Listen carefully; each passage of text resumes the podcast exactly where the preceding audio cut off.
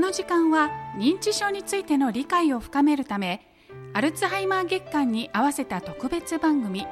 ラジオ版認知症カフェ認知症を正しく知ろうをお送りします。パーソナリティは薬剤師で DJ のキャッチー船戸さんです。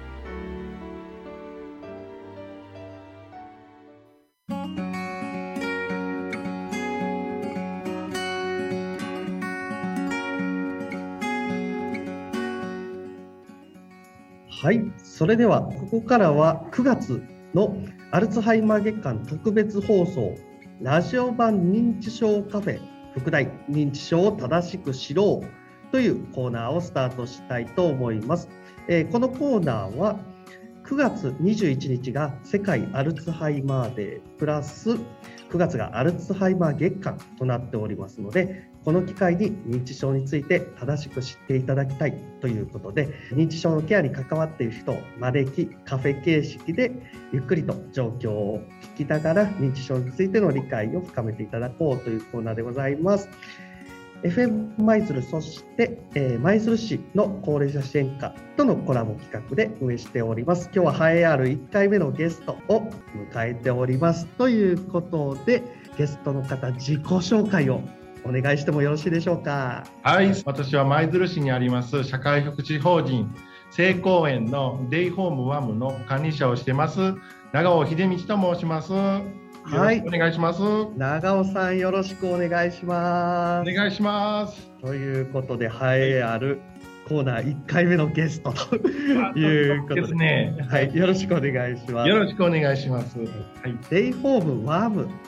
という施設さんの管理者の方ということで、はい、えー、認知症の方も含めて高齢者の方のケアの第一線でずっとお仕事をされているということですので、えまずはそういったお話を今日は聞いていけたらなと思っています。はい、まずはそもそもあのグループデイ、えー、デイホームワムっていうところがどういう施設さんなのかっていうところから教えていただけますかね。はい、デイホームワムはですね、あの認知症対応型の通所介護事業所になります。だからあのお泊まりとかじゃなくてで朝お迎えに行かしてもうてそれで夕方あお送りする1日泊まるんじゃなくて日帰りで楽しんでいただける施設となってます。で対象者は認知症の方を対象としてましてその中で、まあ、機能訓練であったりほんで一緒に生活リハビリをしたりでお風呂に入れたりほんでみんなでお食事をしたりほんでデコレーションをしたりそしておやつを食べて帰るところになってます。なるほど、なるほど。本当に日頃からあの認知症の方々、高齢者の方とそういった関わりをされているということで、やっぱりご本人さん、ご家族さん含めて、認知症の方と関わっている中で感じていることや気をつけていることをお伺いしていきたいなと思うんですけど、はい、まずはあの本人さんについていかがですかね？まあ、ご本人さんはさまざまなあの生活歴があります。でその中の生活歴をやっぱり大切にしたいという思いとやっぱりご本人さんの性格や考え方趣味思考やったりをそれを大切にしていきたいというところがあって、まあ、認知症対応型通所介護なので、まあ、いつまでもご自宅で認知症の方が暮らせるようになっていただきたいなという思いで日々ケアをさせていただいております。これその方のその生活だとか過去の経験だとか大事にしてるものをしっかりあの理解してケアに当たるってすごい大事なポイントだなと思うんですけど、はい、やっぱりあのそういうことを意識するのとしないのとでこうどういうような効果があるとかって実感されてます？はい、あの例えばあの1日の,、まあ、あの来ていただいてご利用していただくんでほんでまああのねまあ、レクリエーションがあって食事があってほんでお風呂入ってほんで昨日訓練して帰るんだなでではなく、まあ、あの皆さんの、まあ、好きなことやったりほんであのなんていうかなかんあの考え方をしっかり、あのそこで実現できるように、まあ、ケアしていくっていうのが大事かなと思っておます。確かになんかあの楽しみながら好きなことをやってるのがなんかあのリハビリ機能訓練やってますっていうよりも実際あの本当にあのそっちの方が機能訓練の成果として出たりとか、うん、楽しくやってるからこそあのしっかり体を使ったり活動的に動いたりっていうことにつながるかなっていう気がしますよね。そうなんですあの趣味のやっぱりあのなんていうんですかねあの畑が好きな方やったら、まあ、私たちのあの中庭であの、まあ、家庭菜園をやっとんですけどそれに加わってくれてその中でやっぱりあの体の何ですかね機能を使うっていうところそして昔を思い出してまだできるであなたに頼んでるんだよあのあなたの役割だよっていうところをあの意識していただいてそれがたそれが楽しんでいただいて、帰っていただくとかあ、まあ、それがあの一番の認知症ケアで良いかなと思って、はい、実施しております。いや確かにあの畑が好きな人があのそういうところで率先してやっていただいてそれが施設さんの中でのなんか役割になってるってすごい素敵ですよね。まだできる部分を、えー、で活躍されているとか役割があるっていうのがすごい大事やなと思います。なんか他にもなんかそういう利用者さんのそういった役割や役に立ったみたいな事例とかってあったりしますか？ああのまあ、あの数年前にですね、まあ、認知症カフェのご利用者さんで何かちょっと地域に貢献できないかというところで模索してましてであるお寺さんの、えーと、なんですかねあの地蔵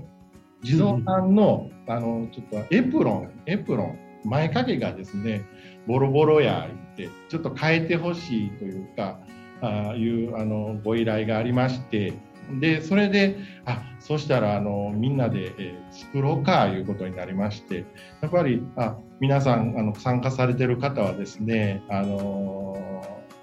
ー、あほんまに要塞和裁をされてきたりした方がおられたのでで認知症カフェのご利用者さんもですけど、まあ、グループ D のご利用者さんも含めてそれをあの一生懸命えあの縫うて手縫いで縫うてほんでエプロンをですねあの作ってほんでお地蔵さんお寺にですねあの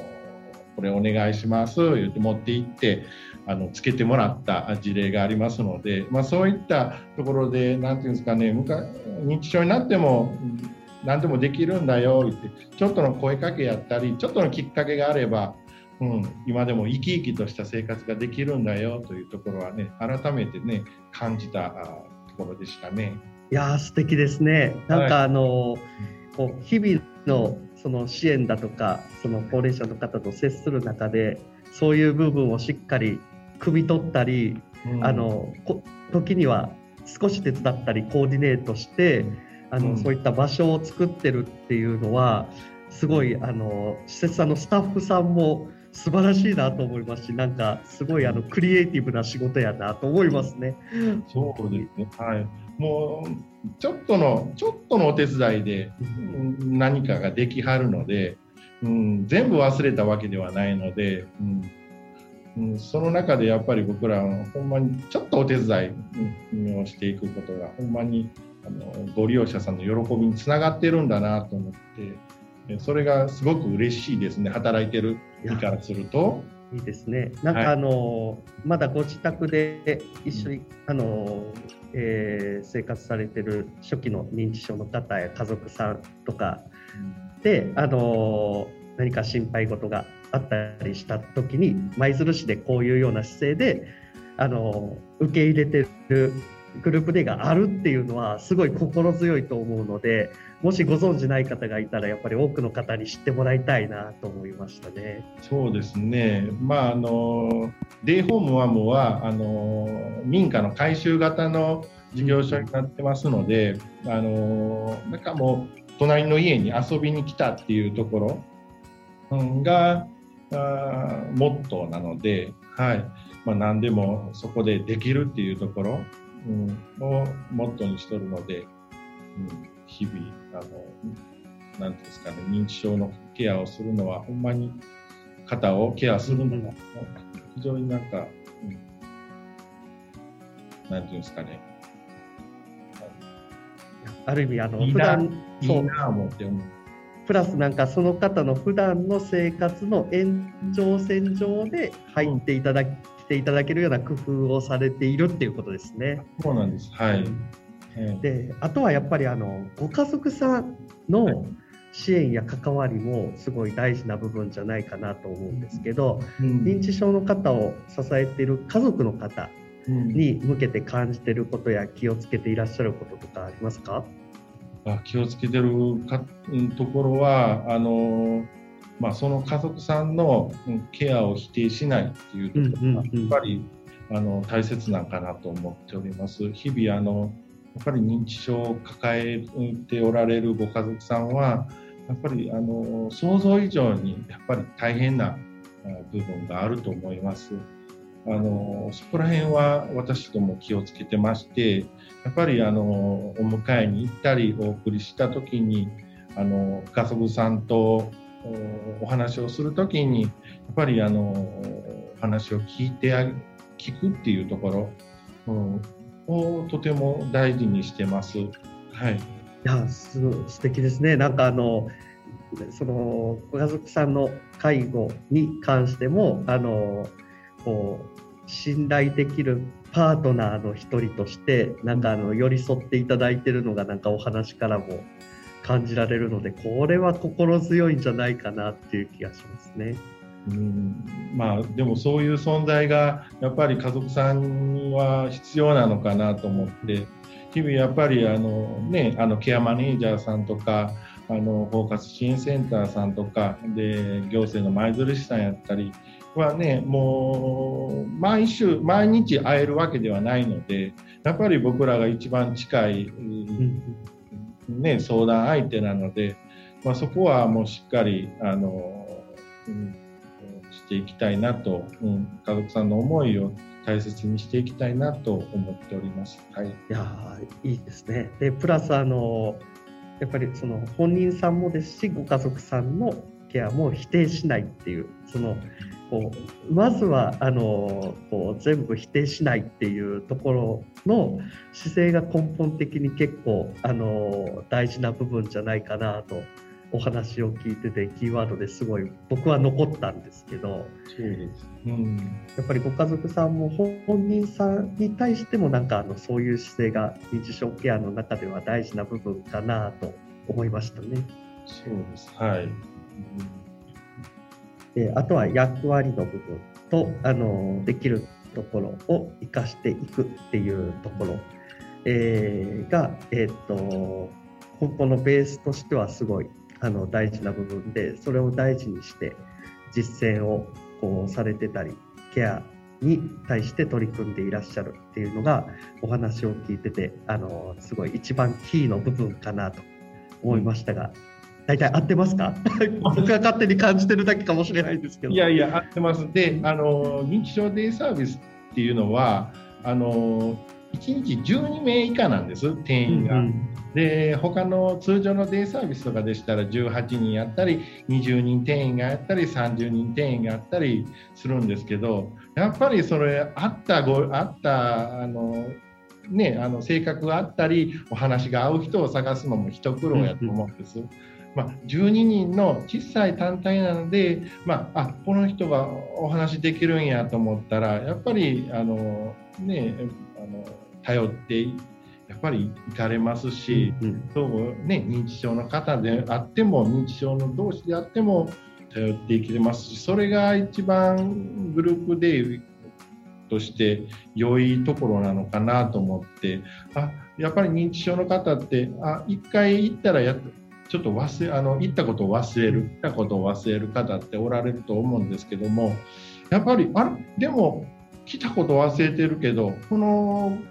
人となんか会ったことあるよなっていう人、がやっぱりそばにいてくれたらやっぱり認知症の方って安心されると思うんです。だからそういったところのああの人間関係も私たちは見ていきながらそれは12人12人以下やから見れるだけであって、うん、うん、でそれがそれもなんかあのグループデートが10人以下で良いんかなと思っているところです。はい、いやいいですね。プラスあのなんていうんですかね。あのこう物事一つあの時々やっぱり忘れられたりしてもずっと接しているとその感情なりあのその人と一緒にいた時の感覚が残る部分があるっていうことですよね。そうなんです。はい。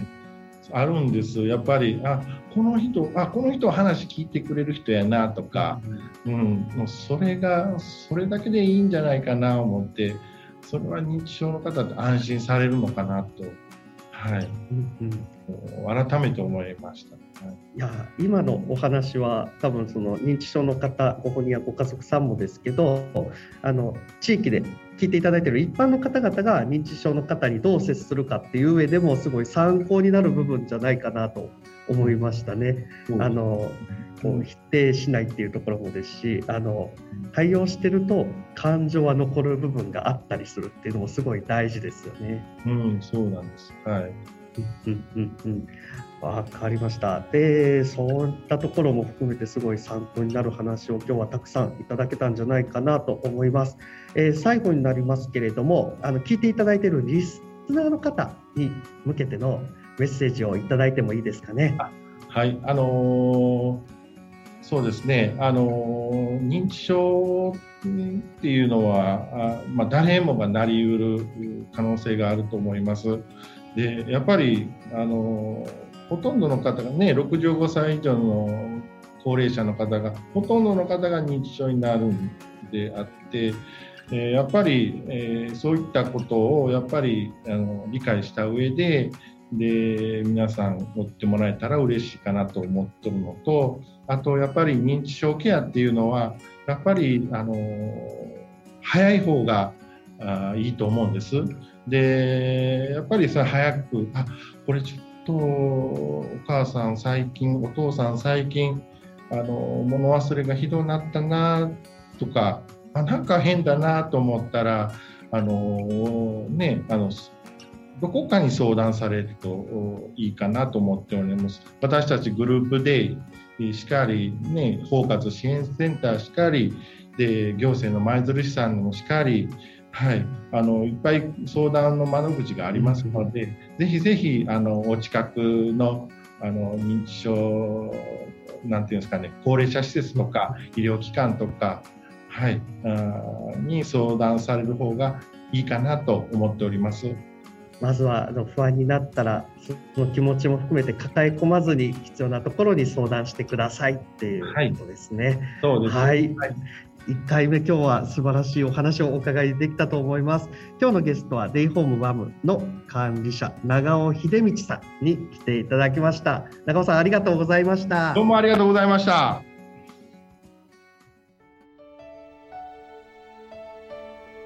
この時間は認知症についての理解を深めるためアルツハイマー月間に合わせた特別番組ラジオ版認知症カフェ認知症を正しく知ろうをお送りしましたパーソナリティは薬剤師で DJ のキャッチー船戸さんでした。